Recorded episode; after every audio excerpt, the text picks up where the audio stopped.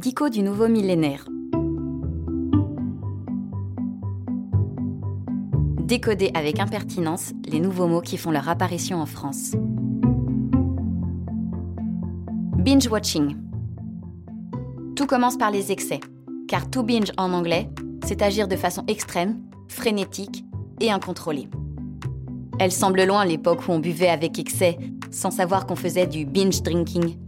Je dis cela en mode génération X. Et pourtant, cette pratique se poursuit encore avec son lot d'hospitalisation chaque année de jeunes gens entre 12 et 18 ans qui sont alcoolisés sans modération. Heureusement, son cousin récent apparu dans les radars des médias, le binge-watching, fait a priori moins de dégâts. L'expression binge-watching fait son apparition à la fin des années 90. Mais c'est véritablement à partir des années 2013-2014 qu'on commence à en entendre parler comme d'un phénomène de société qui se répandrait de façon remarquable. Il s'agit de regarder des épisodes d'une même série à la suite, là où traditionnellement on attendait la semaine d'après pour regarder le prochain épisode, et plutôt beaucoup, jusqu'à 6 épisodes à la suite et bien plus.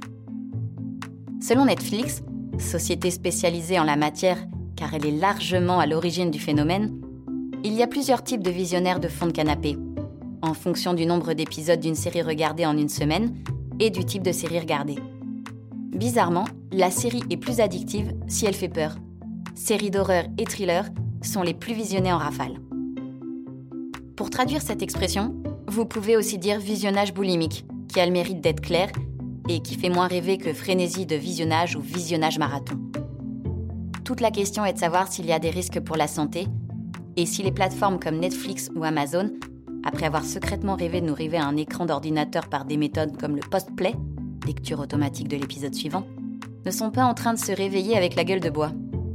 Aujourd'hui, le binge-watching n'est plus à la mode. C'est plutôt la détox qui est encouragée. Le retour de l'attention dramatique, du compte-goutte et de l'épisode une fois par semaine, comme à la télé de mon grand-père. Tout fout le camp, décidément.